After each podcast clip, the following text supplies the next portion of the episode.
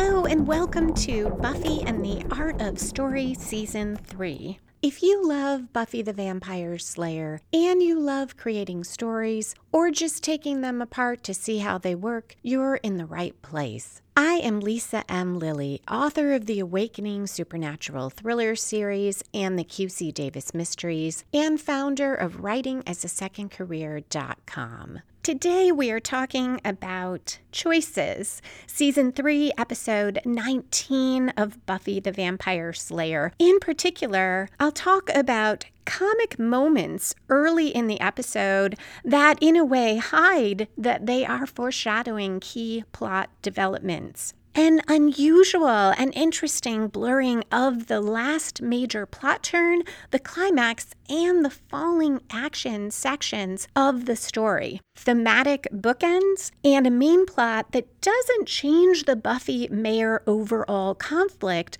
but does move multiple long-form story and character arcs. As always, there will be no spoilers except at the end to talk about foreshadowing, but I'll give you plenty of warning. Okay, let's dive into the Hellmouth. Choices aired the first time on May fourth, nineteen ninety-nine. It was written by David Fury and directed by James A. Contner. Our opening conflict starts in the mayor's office. Faith sits in a chair with her eyes closed, a present in front of her. When she opens her eyes, she is thrilled. We get the impression she rarely got any presents in her life. The mayor says there's no special occasion, but he does want her to run an errand. That includes meeting someone at the airport. When Faith jokes about what's next, he wants her to help a buddy move a sofa. He becomes irritated and half seriously threatens to take the present away. Faith immediately apologizes, all is well, and the mayor gives her chocolate chip cookies. He tells her a package is coming in from Central America, and it's crucial to his ascension. He then urges her to open her gift. She loves it. It is a large knife with twin blades and handles like a scissors. She tells him it's a thing of beauty, and he tells her to be careful not to put someone's eye out with that thing until he tells her to. Faith says, any particular eyes in mind? And we cut to Buffy. So that opening conflict does relate directly to our main plot, or at least one aspect of it, which is the Box of Gavrock. Angel and Buffy together fight a vampire, and after they have killed the vampire, they have a conversation that is half serious, half joking, and Buffy says, do you get the feeling that we're kind of in a rut? You never take me anyplace new. He tells her, uh, what about that fire demon nest in the cave by the beach? I thought that was a nice change of pace. And Buffy says, so this is our future? This is how we're going to spend our nights when I'm fifty and you're the same age you are now? Another vampire attacks. Angel says, let's just get you to fifty. And Buffy responds, like in that plan. And we go to credits. We're two minutes, fifty-one seconds in. Buffy sits at the kitchen table and Joyce says, Buffy, when were you going to tell me? Buffy starts to take out her earrings, saying she didn't think Joyce would notice that she borrowed them. But it turns out that's not what her mom is talking about. Joyce says, you got into Northwestern University? Honey, I'm so proud of you. That's wonderful. This was really fun for me because Northwestern is pretty close to where I live. And I remember in high school, getting into Northwestern was a huge deal. Buffy agrees with her mom that it's wonderful, but she sounds hesitant. Joyce, who is so excited, doesn't notice that. And she goes on about how it's not cheap, but she knows they can make it work if Buffy's father pitches in. So we're now four minutes, eighteen seconds in, right about where we usually see the story spark or inciting incident that gets our main plot rolling. It typically happens about ten percent through, and we get that right around here. Buffy says, "Mom, you know that I can't." And then she sees how excited Joyce looks and changes what she was going to say to, "I just can't decide on a school right now. I want to sleep on it," avoiding saying that she's the slayer and she can't go away to school. Joyce again says how happy she is that Buffy has so many choices. So we get our first reference to the episode's title, and she says she's going to call Buffy's aunt, who lives in Illinois, to tell her. Um, and then Joyce says, "And Buffy..." And Buffy says, "I know you're proud of me." But Joyce responds, uh, "Don't forget to put my earrings back in my dresser before you go out." So I see this as the story spark, because this is where it really hits Buffy that she does need to make a choice, that there are options for her. And it's the first time I see her as considering the possibility, because in not wanting to point out reality to her mom, in a way, she is opening this space for herself. And I think that this prompts her later decision to take the fight to the mayor. For now, we switch to some students at a picnic table outside the school. Principal Snyder stalks over and demands to know what one of them has in a paper bag, and he seems almost disappointed when he opens the bag and it really is the student's lunch.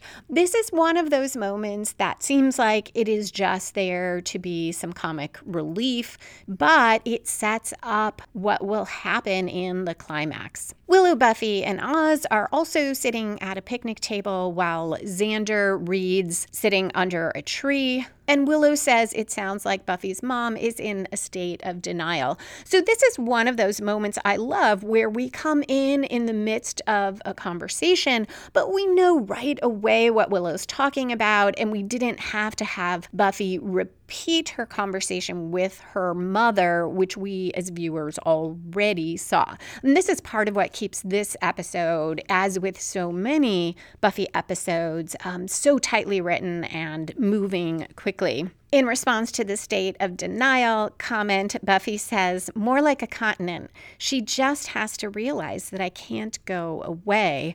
Willow tries to reassure Buffy, says maybe soon she can leave, but Buffy says Faith's turn to the dark side put the kibosh on Buffy going away to school, but there is U C Sunnydale, and at least she got in. And I can't help commenting on uh, how much Sunnydale just keeps expanding. Last year, it got an airport. Now it has a university. And I know, I know, I guess those were already there, but I'm pretty sure in season one, Sunnydale was smaller. Buffy's excited for Willow, though, that Willow got into, among many other universities, Oxford. And Buffy says, "That's where they make Giles is." And Willow agrees she can learn and have scones. Xander says the whole country is his university, and On the Road by Jack Kerouac is his Bible. He's going to drive through the country for the summer. That will be his education. And he calls himself a bohemian who is making an anti-establishment choice.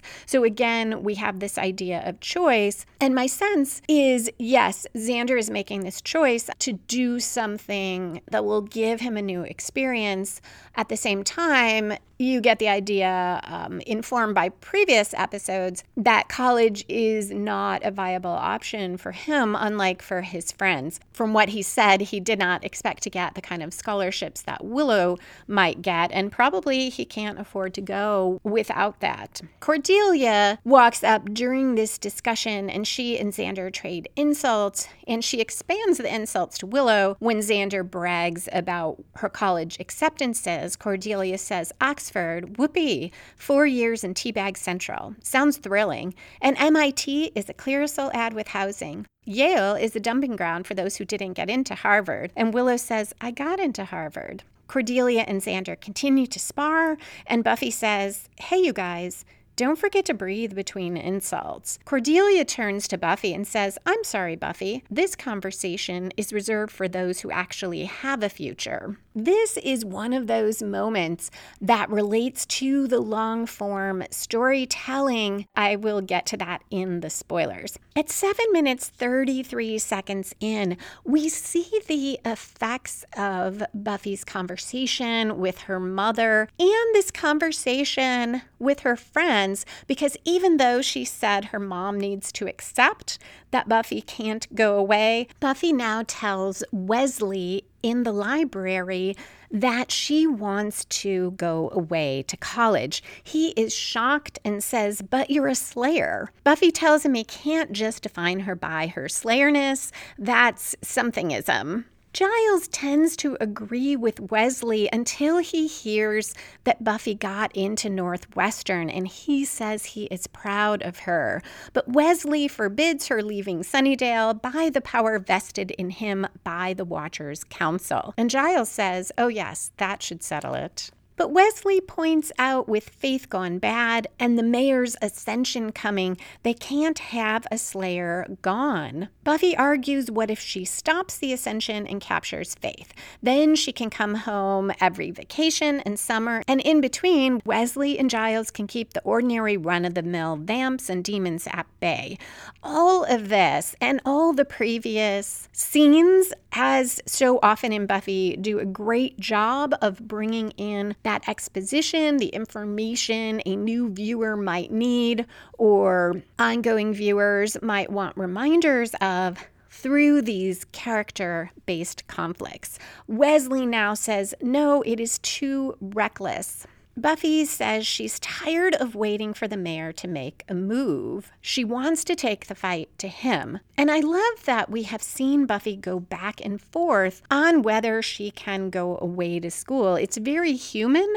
And I feel like it's very much the way most of us make decisions, even perhaps as we are articulating one position. We are questioning it internally and sometimes come around to a different way of thinking, or at least we want to explore it as Buffy does. Wesley says it's too reckless to take the fight to the mayor. They don't know enough about the ascension.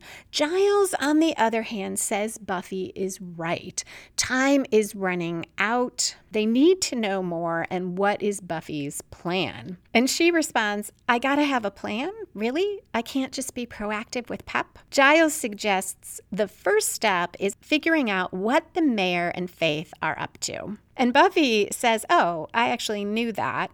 I thought you meant a more specific plan, you know, like with maps and stuff." Great. We'll find out what they're up to. This also sets up nicely a little moment later where we do actually see maps and stuff. There is a scene change to a small plane landing at the airport. A man or a demon with a tattoo on his forehead and a large box handcuffed to his wrists gets out of the plane. A vampire meets him with a town car, but the man won't turn over the box. He says the mayor was supposed to meet him personally with the money, and now the price just went up. From afar, Faith uses a bow and arrow and shoots and kills the man. Faith comes over, but they cannot find the keys to the cuffs, and she pulls out her knife. The vampire says, "That won't cut through steel." Faith says, "No, but it'll cut through bone," and she drops down out of the frame, and the scene cuts. This is a small moment, but shows a lot about where Faith is. Back when she accidentally killed Alan, the deputy mayor, she seemed to be struggling with all these emotions, and now she killed this guy, and she seems perfectly fine with cutting through his limbs to get this box. We're now approaching the one-quarter point in the episode. Usually here we see a major plot turn that spins the story in a new direction, comes from outside the protagonist, and raises the stakes. So we're at eleven minutes, twenty-two seconds in, and that big town car the vampire was driving pulls in front of City Hall. Buffy, hiding in the bushes, watches Faith take the box inside. And this does spin the story, though it's not obvious right away, but it takes us in the direction of Buffy's first step in taking the fight to the mayor. She will need to find out what the box is about, why it's important, and ultimately try to steal it from him. What's interesting is this is from outside the protagonist in the sense that this box coming into town and Faith getting it isn't something that Buffy set in motion, but it is a choice of Buffy's to take the fight to the mayor that puts her in that spot to even find out about the box. And usually we see this kind of choice, this throwing caution to the wind, at the midpoint of the episode. So I love that here, even that first one quarter turn is driven by Buffy's choice, which of course fits the episode title and theme. In the mayor's office, he asks Faith what happened to the courier the mayor was supposed to pay him. Faith takes the envelope of cash from the mayor's hand and says she made the courier an offer he couldn't survive.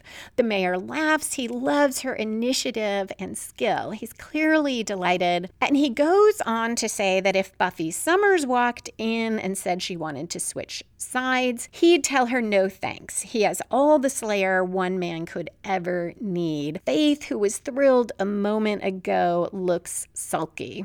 The mayor notices and says, "Oh, it's because I used the B word, huh? Don't tell me you're still sore about that whole Angel Buffy thing." Faith says she's over it. Buffy can have him.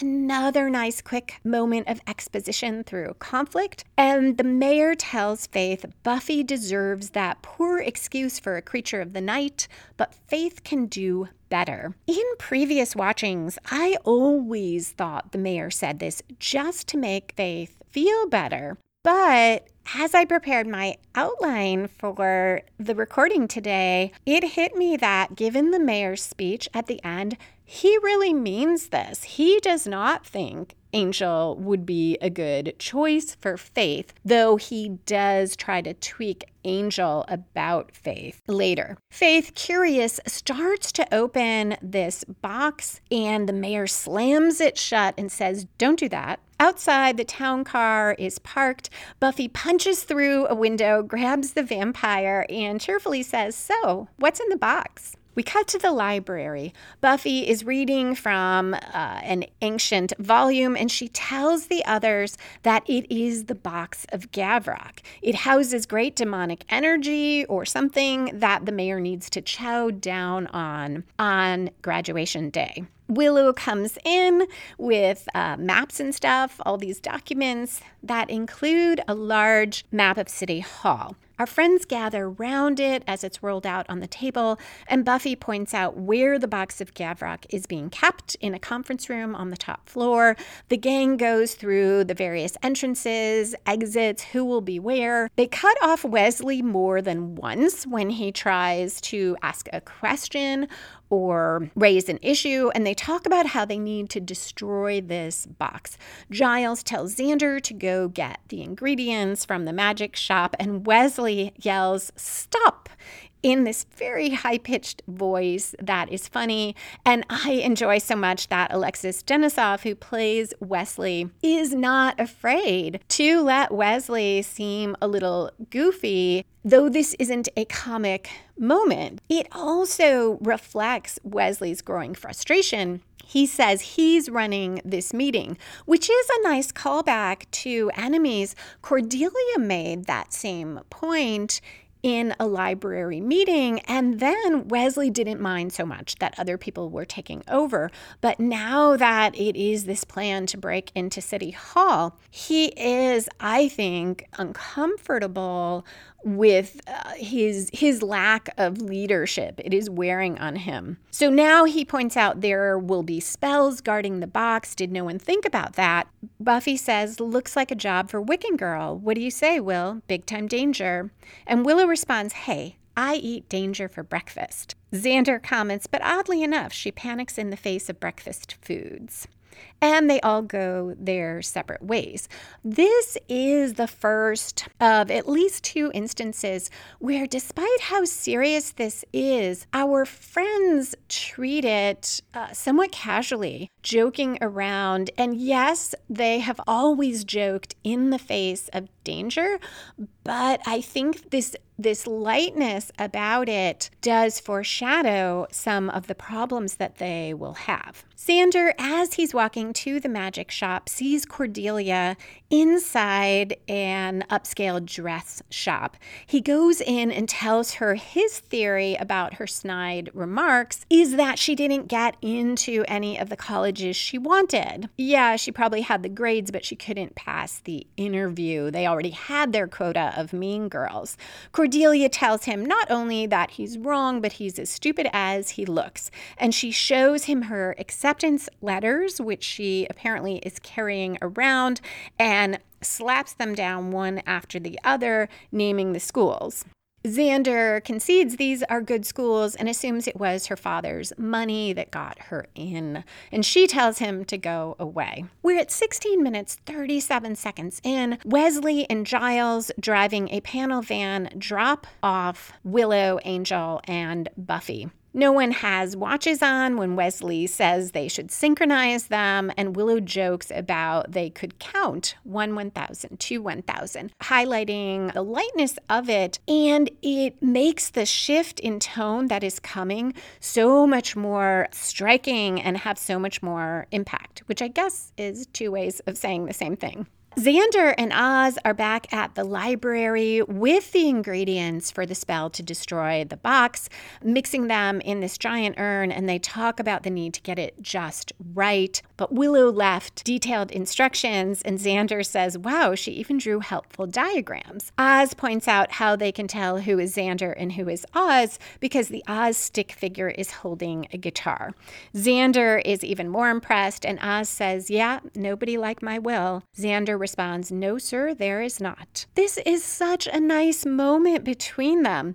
It shows us that they are past the awkwardness and there's this lovely camaraderie. And on first watch, I thought it was there just to show us that, but it lays the foundation for Oz's actions later when Willow's life is at risk. So this is an example of one of those moments in the episode where this character work is done so well and the writing is so tight. We get that quick moment and it sets us up for later. The next scene is at City Hall. Angel, Buffy, and Willow are on the roof looking down through a skylight. The plan is Willow will do the spell to get rid of any charms guarding the box. Angel will lower Buffy down in a harness from above. She'll grab the box and be lifted out before any alarms go off, or at least lifted out and they can run away before anyone gets to the conference room. It works to a point. Willow does this. The spells, and Buffy tells Willow to get going. Willow takes off. Angel lowers Buffy in this harness. She grabs the box as she's hanging suspended in midair. The alarm rings right away, but when Angel tries to reel her back up, the gears get stuck. Two vampires come in as Buffy is suspended there. She starts fighting.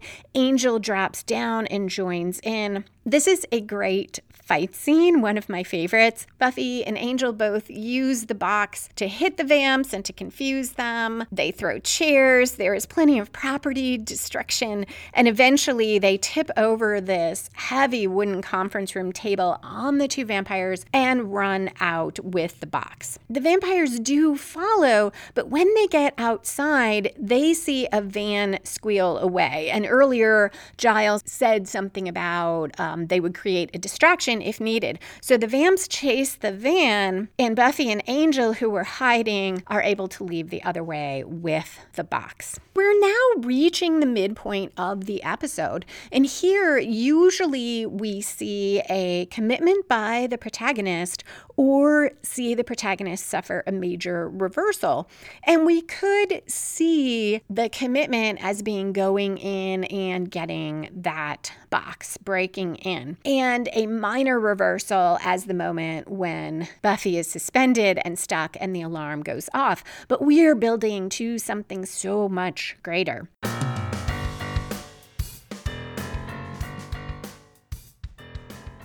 If you are finding this podcast helpful and you want to learn more about story structure or are looking for information about writing or publishing, you can check out the articles on writing as a second career dot com. You can also find free story structure worksheets there or through the link in the show notes.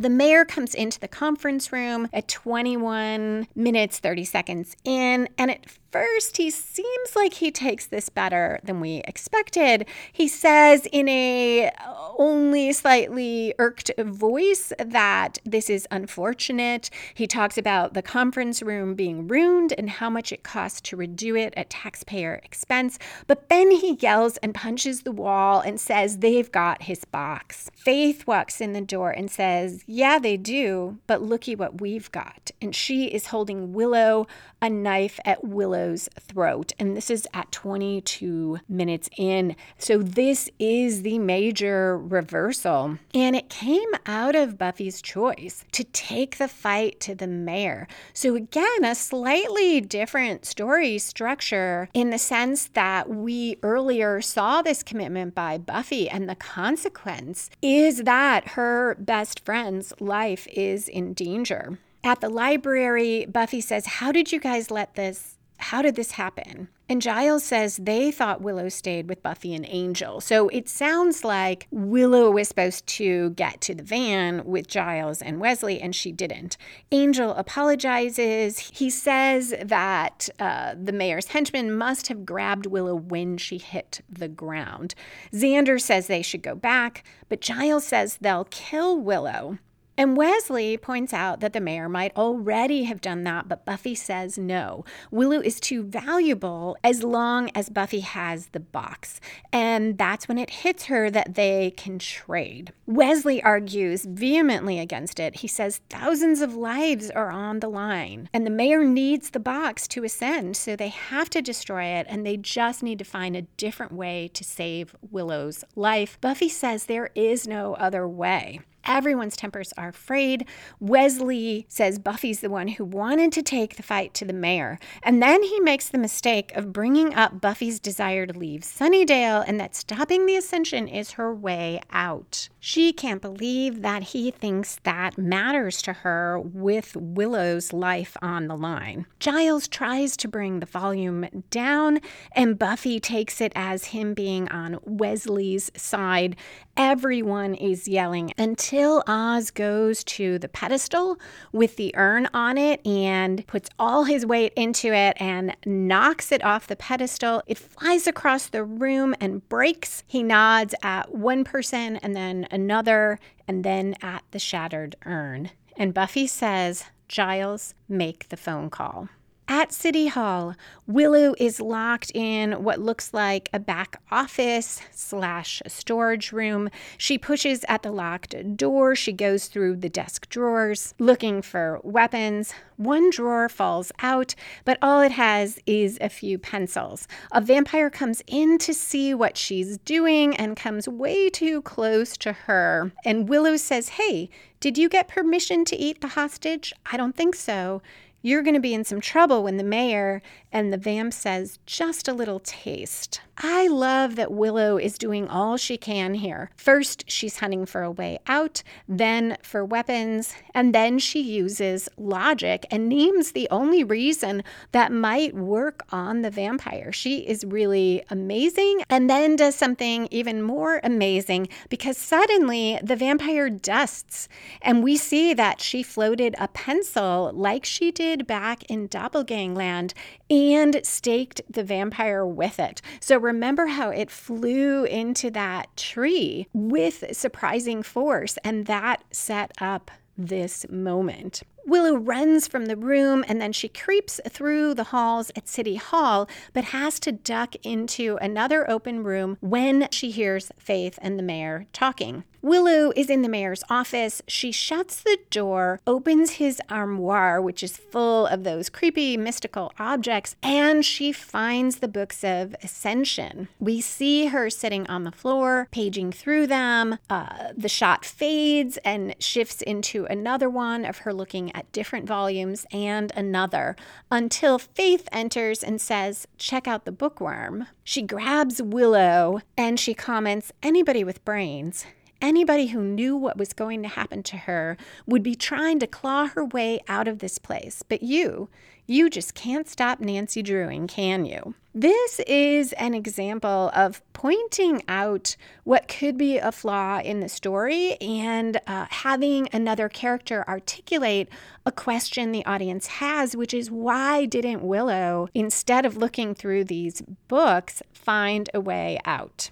My guess is that Willow wanted to contribute with more than spells. She didn't just want to be rescued. She wanted to help stop the ascension. And I have another idea uh, about why Willow doesn't leave, which I'll get to in the spoilers. I used to think that this episode in, in itself never answered why Willow doesn't leave, but now I think that it is answered in the following action. Regardless, though, any of the reasons Willow might have, I do feel like a little more forethought would have suggested to her it was better to get out, because she had to know the team would want to trade the box for her. Faith is threatening Willow, and she tries to talk her way out of it. She says, wait, she wants to talk with Faith. And Faith responds with sarcasm, um, sure, give her the speech again, how it doesn't have to be this way, it's not too late. And then Willow surprises her and says, it's way too late.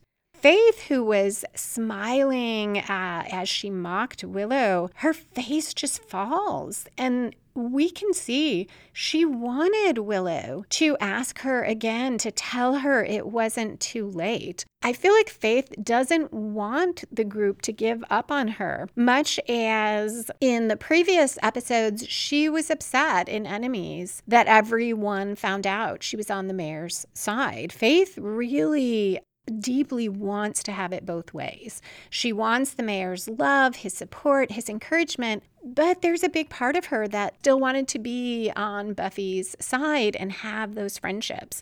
Willow goes right to the heart of that and says Faith made her choices. So we have choices again. And she goes on that some people say Faith had a lot of bad breaks. Well, boo-hoo. Faith had more than a lot of people, including that she had Buffy as a friend. And now she has no one.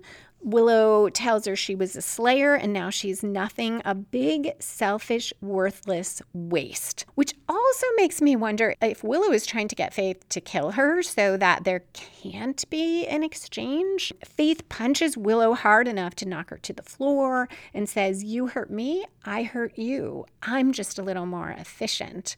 And Willow responds, and here I thought you just didn't have a comeback. So this, too, shows us Faith cares what Willow thinks. She cares what the Scoobies think. Willow now says she's not afraid of Faith, but Faith pulls that knife and threatens her with it, and Willow looks afraid, as any of us would be. But the mayor intervenes. He says he got an interesting call, and he has to tell Faith twice to leave Willow alone.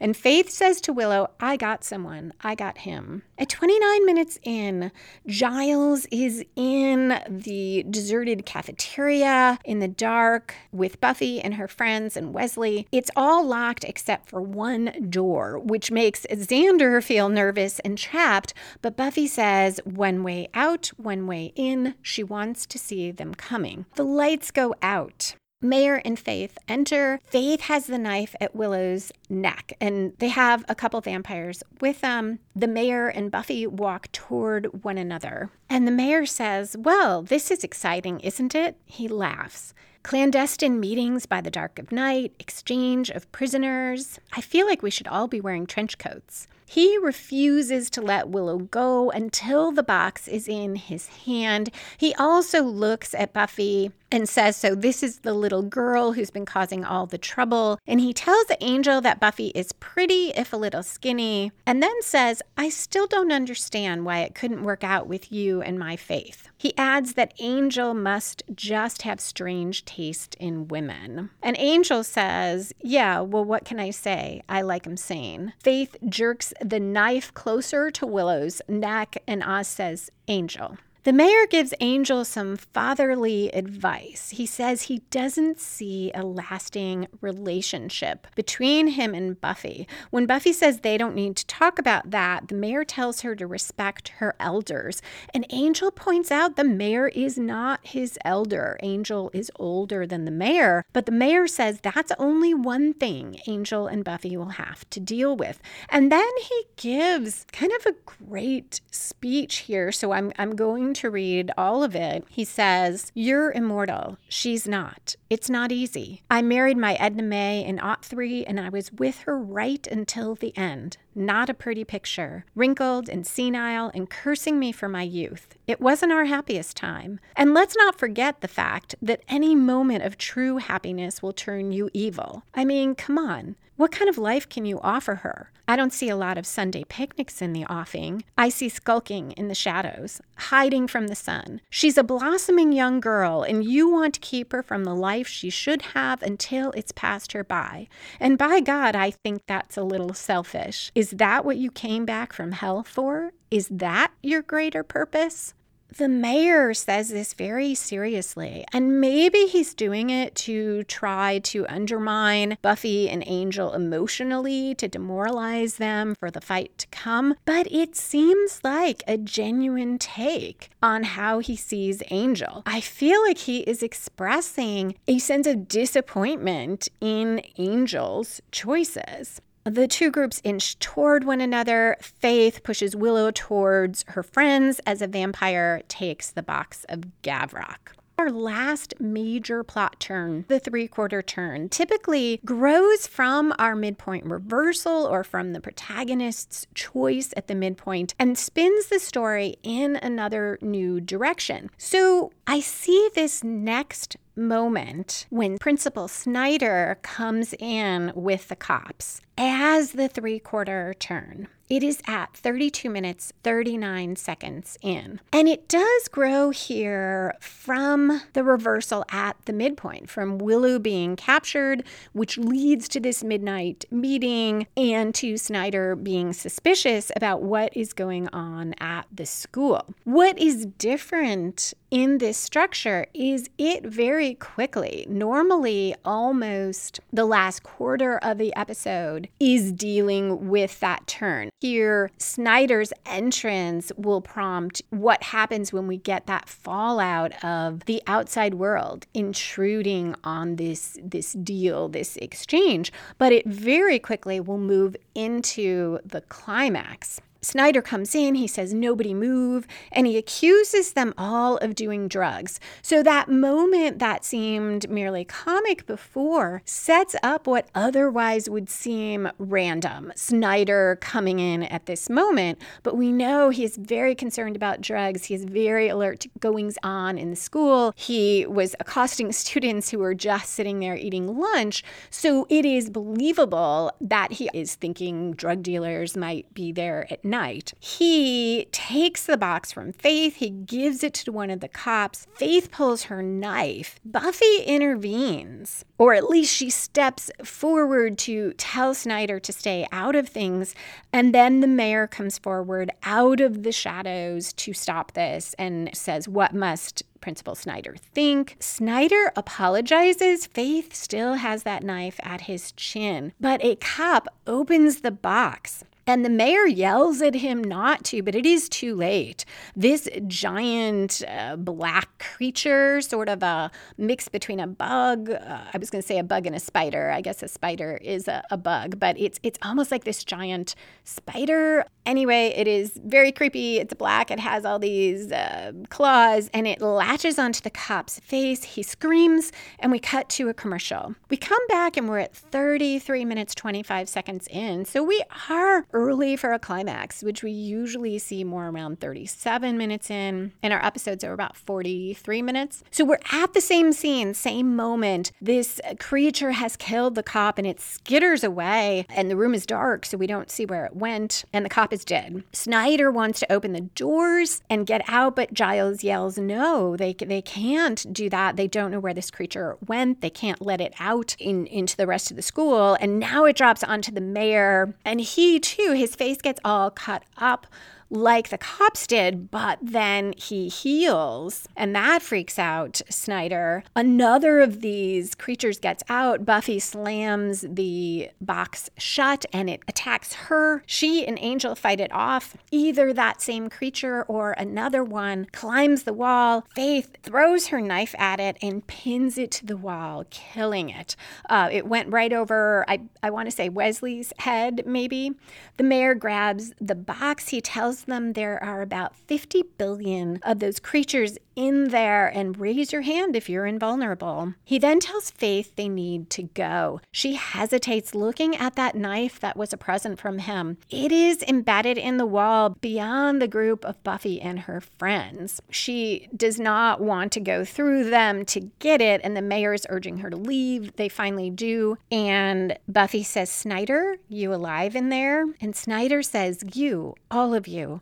Why couldn't you be doing drugs like normal people? As I mentioned, we could see that last scene as the climax. The climax is where opposing forces have their final and sometimes epic clash and resolve the issues one way or another, although sometimes that could be living to fight another day. Here, you could see the previous prisoner exchange as a climax because it was Buffy and the mayor facing off, coming out of her plot to take the fight to the mayor and resolving that. But because we have that turn with Snyder coming in, I think it, it has to be that next scene where essentially Buffy is still fighting the mayor. Yes, she's fighting those creatures, but it's it's the box that he needs for his ascension. So she is fighting the forces of evil that are aligned with the mayor. However, we could also see the next scene as the climax because the plot here was not specifically the box.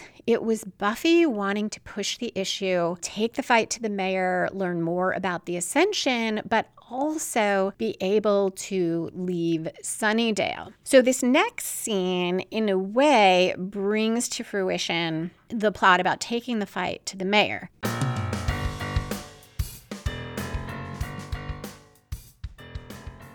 Today we have some listener comments. Roberta sent me a comment about Enemies. That was the episode where Buffy and Angel and Giles did a fake out of Faith, letting her think that she had turned Angel evil again. And Roberta commented right after the episode, but because of my recording schedule and taking a break, I didn't get a chance to include it until now. And I had commented on part of why I was troubled by some aspects of the episode were that I couldn't quite see how the chronology worked, that Giles just apparently happened to know the demon that the mayor called, and the demon told Giles of his of this plot to take Angel's soul. I wasn't quite sure the timing fit, and I, I just didn't love that part of the episode, despite that overall the emotions worked so well in it. And Roberta commented generally on some other books and stories that had these types of twists, but about Enemies, she said, Enemies is one episode I never had a problem with. The fake-outs were so emotionally devastating. The series of perfect coincidences required to make it happen never bothered me.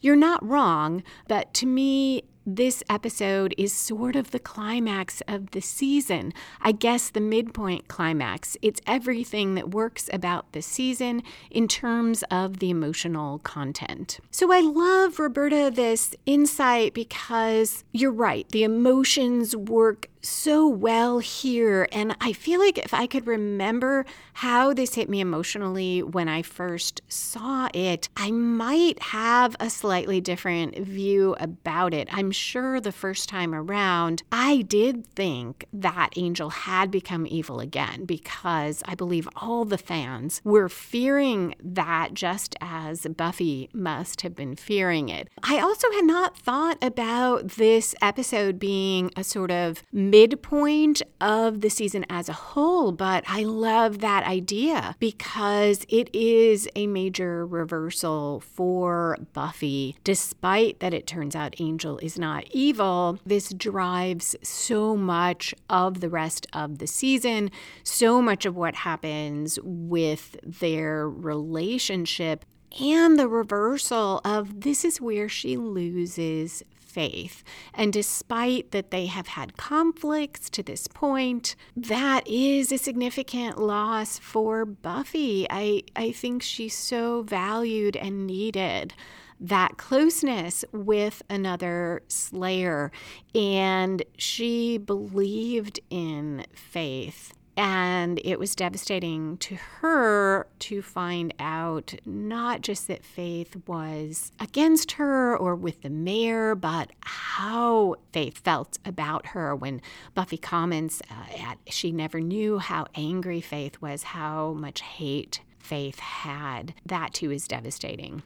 So that works as a midpoint reversal for the season for Buffy. My other comment is about Earshot, the one with Jonathan and uh, the plot to take out so many people in the high school and Buffy gaining that mind-reading power. Steve commented, he said, I agree with you that I originally thought the episode was gimmicky with luck and misdirection, but now after listening to you, I can see how it actually makes sense.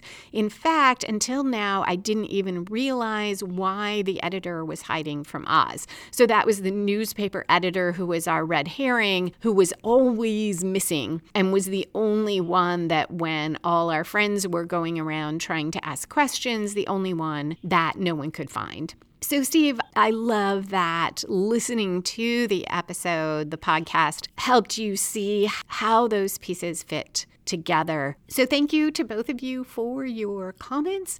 Um, if you have comments about anything Buffy, all things Buffy, please let me know. And particularly, I will be recording in another week or two the season three roundup episode, and I would love to share your thoughts about season three. Please let me know. I have some thoughts already from some patrons and listeners. I would love to share yours as well. So please either email me, lisa at lisa lilly dot com, and include a subject line, Buffy Story, or find me on Twitter at Lisa M as in Marie, Lilly, L I L L Y, hashtag Buffy Story. Also, I am working on setting up a Buffy and the Art of Story Facebook page because I just need one more thing to do. It may be by the time that you hear this or you're commenting, you may be able to find that on Facebook.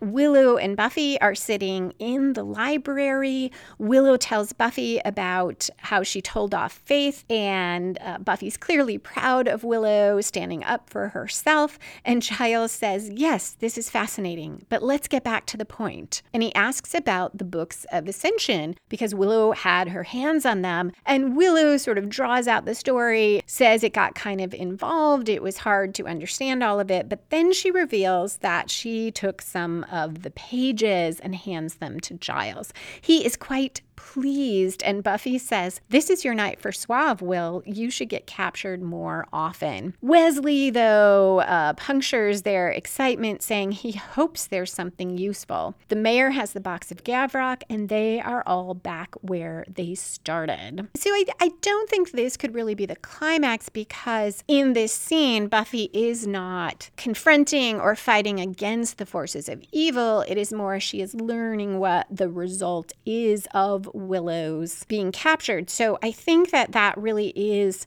part of the falling action, which is where we resolve subplots and tie up loose ends. The next scene resolves, I guess, what I'll call Buffy's emotional subplot of wanting to get out of Sunnydale. That then impelled her to try to take the fight to the mayor. We've resolved the main plot of taking the fight to the mayor, and now we are wrapping up this subplot, this struggle between her duties as the Slayer and the choices she has as a um, young woman about to graduate high school. It's thirty-seven minutes, forty-two seconds in, which is more where we often see a climax. Buffy is under the trees in front of school. Willow joins her, and Buffy says she's never getting out of Sunnydale. She kept thinking if she stopped the mayor, but she was kidding herself. And she says, "I'm Sunnydale girl, no other choice." And Willow says it must be tough. And she talks about how here she is with all these options, including to go to school in other countries. And Buffy says, "Please tell me you're going somewhere with this."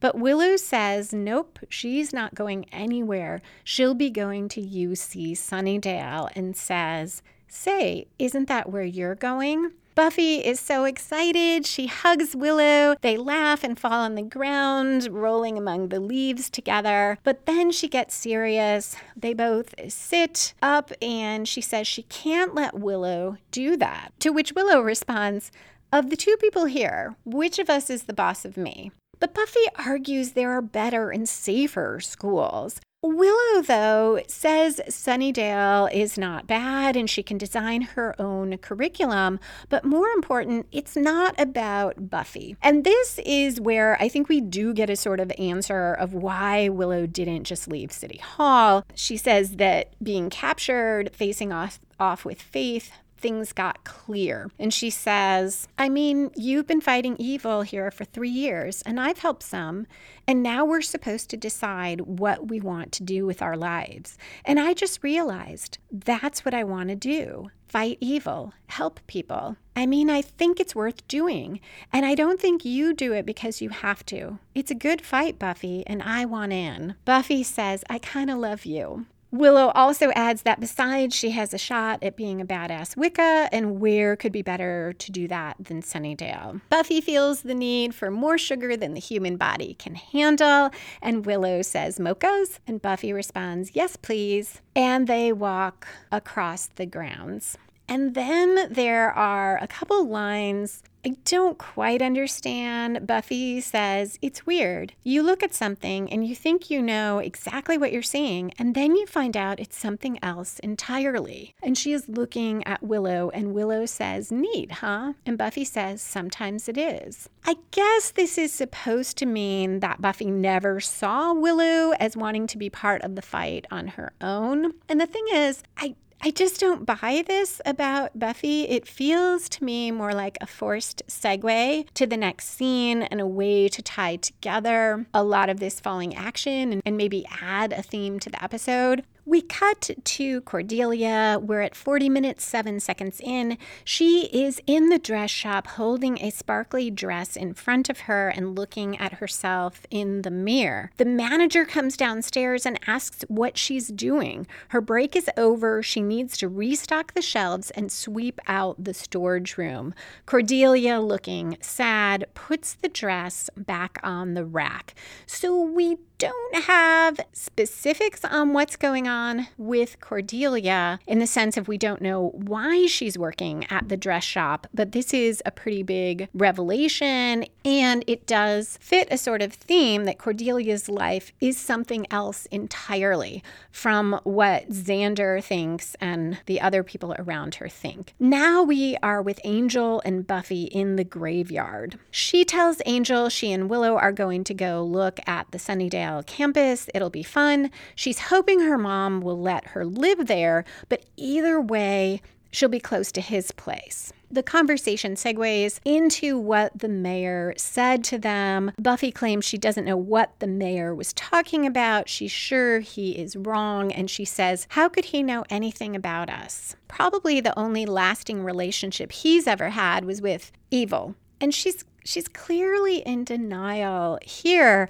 because she completely ignores his comments about his Edna May, which was the linchpin of his speech. Maybe she thinks that he just made that up, but the fact that she doesn't mention it suggests she's deliberately ignoring it. Uh, and she does know, they found out at the city hall, that the mayor has lived a very, very long time. But Buffy says she and Angel will be okay. Angel responds, "We will." But they both look sad, and the episode ends. And this is an example of a thematic bookend in the episode.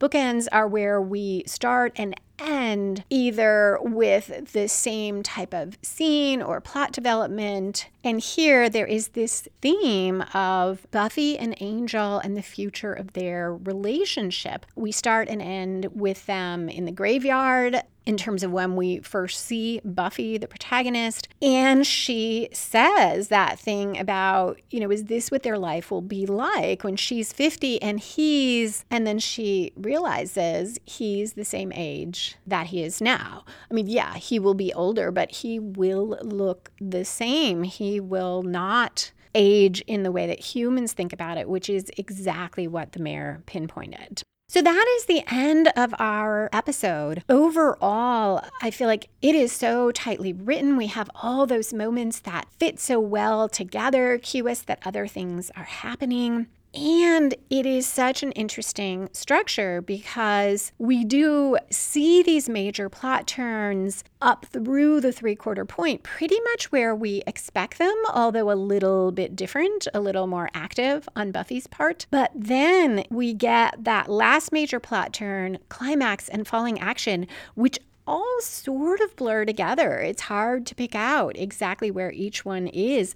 And while sometimes I feel like that would make for an unsatisfying ending, here it it works for me. Also, this episode, in a way like Earshot, if we call the main plot the Box of Gavrock, take the fight to the mayor, we could almost lift it out and it would not make a difference to the season arc because we do, as Wesley says, basically end where we started. But this episode is so key to the longer story arcs and character arcs. Faith's growing relationship with the mayor and greater descent into darkness, more trouble holding herself back from hurting or from killing Willow, that using the knife to cut bone, Cordelia's increasing anger and bitterness and that hint to what's behind it, the challenges of Buffy's and Angel's relationship really coming out, forcing them to contemplate them, and Willow's growing into a stronger and stronger ally for Buffy, and Wesley's feeling more and more that he is not in charge and he is somewhat panicked about that. All these things. And this is where I see the show has been moving more and more towards the long-form storytelling being more important than any particular episode. And, and we really see that here. So a little bit more in the spoilers about a couple of those things. I hope you will stick around for that. If not, thank you so much for listening. And I hope you will come back next Monday for The Prom, where hellhounds are ready to terrorize the school.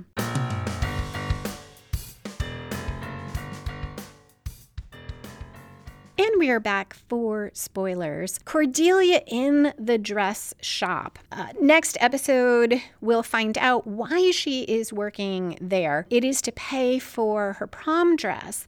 But more important, we will see that her dad was engaged in criminal tax evasion and Cordelia has nothing. And she can't go to any of those colleges she got into. So that line, "I'm sorry, Buffy, this conversation is reserved for those who actually have a future," now has so much more to it. It isn't Cordelia being more Cordelia than usual, which I think Willow comments on. It is Cordelia commenting on herself, her lack of future, and putting down all those colleges Willow gets into wasn't just her being mean to Willow. It was her trying to convince herself that, oh, she wouldn't want to go to any of these universities anyway. Faith using the bow and arrow to kill the man with the box of Gavrock. We see how good her aim is. She just, he's dead. And this foreshadows her shooting Angel in Graduation Day Part One. She's with a vampire then, and he says something to her like missed, and she says meant to, because she doesn't kill Angel. And this, in a small way, it sets that up. We believe that Faith could have shot Angel from afar and killed him. The philosophical question of destroy the box and save thousands of lives, perhaps more, save the whole town from being wiped out, not to mention what else the, the mayor might do once he ascends, versus risking one life, Willow's life. This is a theme we see over and over with Buffy, and the choices get harder and harder. Yes, last season she had to kill Angel, but in, in some ways it was emotionally horrible for her because she loved Angel, and then we had that moment where she gets him back and has to kill him anyway. But it was clear that she had to kill Angel. If she didn't, the whole world would have been sucked into hell in the next moment. Plus, Angel brought that about, so there aren't the same moral questions in that very moment. Here, Willow didn't do anything to bring this about. She's not the one who wanted to take the fight to the mayor. I mean, she was all in on the fight, but it wasn't her idea. And regardless, it wasn't an evil thing to do to try to stop the mayor, unlike Angelus's actions. Also, it's not an immediate thing. Yes, almost certainly Willow will be killed, but perhaps there was some way they could trick the mayor. It would be taking a huge risk with Willow's life, but it, it it's a tougher decision. I think Buffy makes the right decision, the only decision that she can make. But Wesley is not being evil in making his argument, and then we will see it get that much harder in season five when Buffy is faced with the idea that she should actively kill her sister or let her sister be killed to save the world. So it's one of many times we see this kind of philosophical dilemma. So my one other thought about Willow not leaving City Hall. Yes, I think it is part of her wanting to be part of the larger fight, but it also foreshadows season four when Willow feels like Buffy's sidekick and gets frustrated when her power is not growing fast enough. And we see her do some reckless and dangerous things. She doesn't want to be the sidekick who has to get rescued. She wants to contribute in an active and major way to this fight. And finally, Buffy and Angel's conversations, the bookended conversations, foreshadow what will happen in the prom when Angel makes a choice to break up with Buffy. And the mayor's speech foreshadows what Joyce will say. Joyce is saying almost the same thing that the mayor said. She says it out of concern for Buffy. We also see the mayor's comment about Sunday picnics and skulking in shadows and robbing Buffy of her life in Angel's dream that he has, where Mary Buffy leads not to his death, but Buffy's. So much foreshadowed there. And in that sense, we did need this episode. We needed to see Buffy and Angel processing these things, being confronted directly with these issues. Otherwise, what happens in the prom, the decision Angel makes, and Buffy's ultimate acceptance of it would not be believable. That is it. Thank you again for listening, and a special thank you to patrons who support the podcast and show they want it to continue. I hope you will all join me next Monday for The Prom, where Buffy saves the day and gets a toy surprise. Music for this episode was composed and performed by Robert Newcastle. Buffy and the Art of Story is a production of Spiny Woman, L L C, copyright twenty twenty, all rights reserved.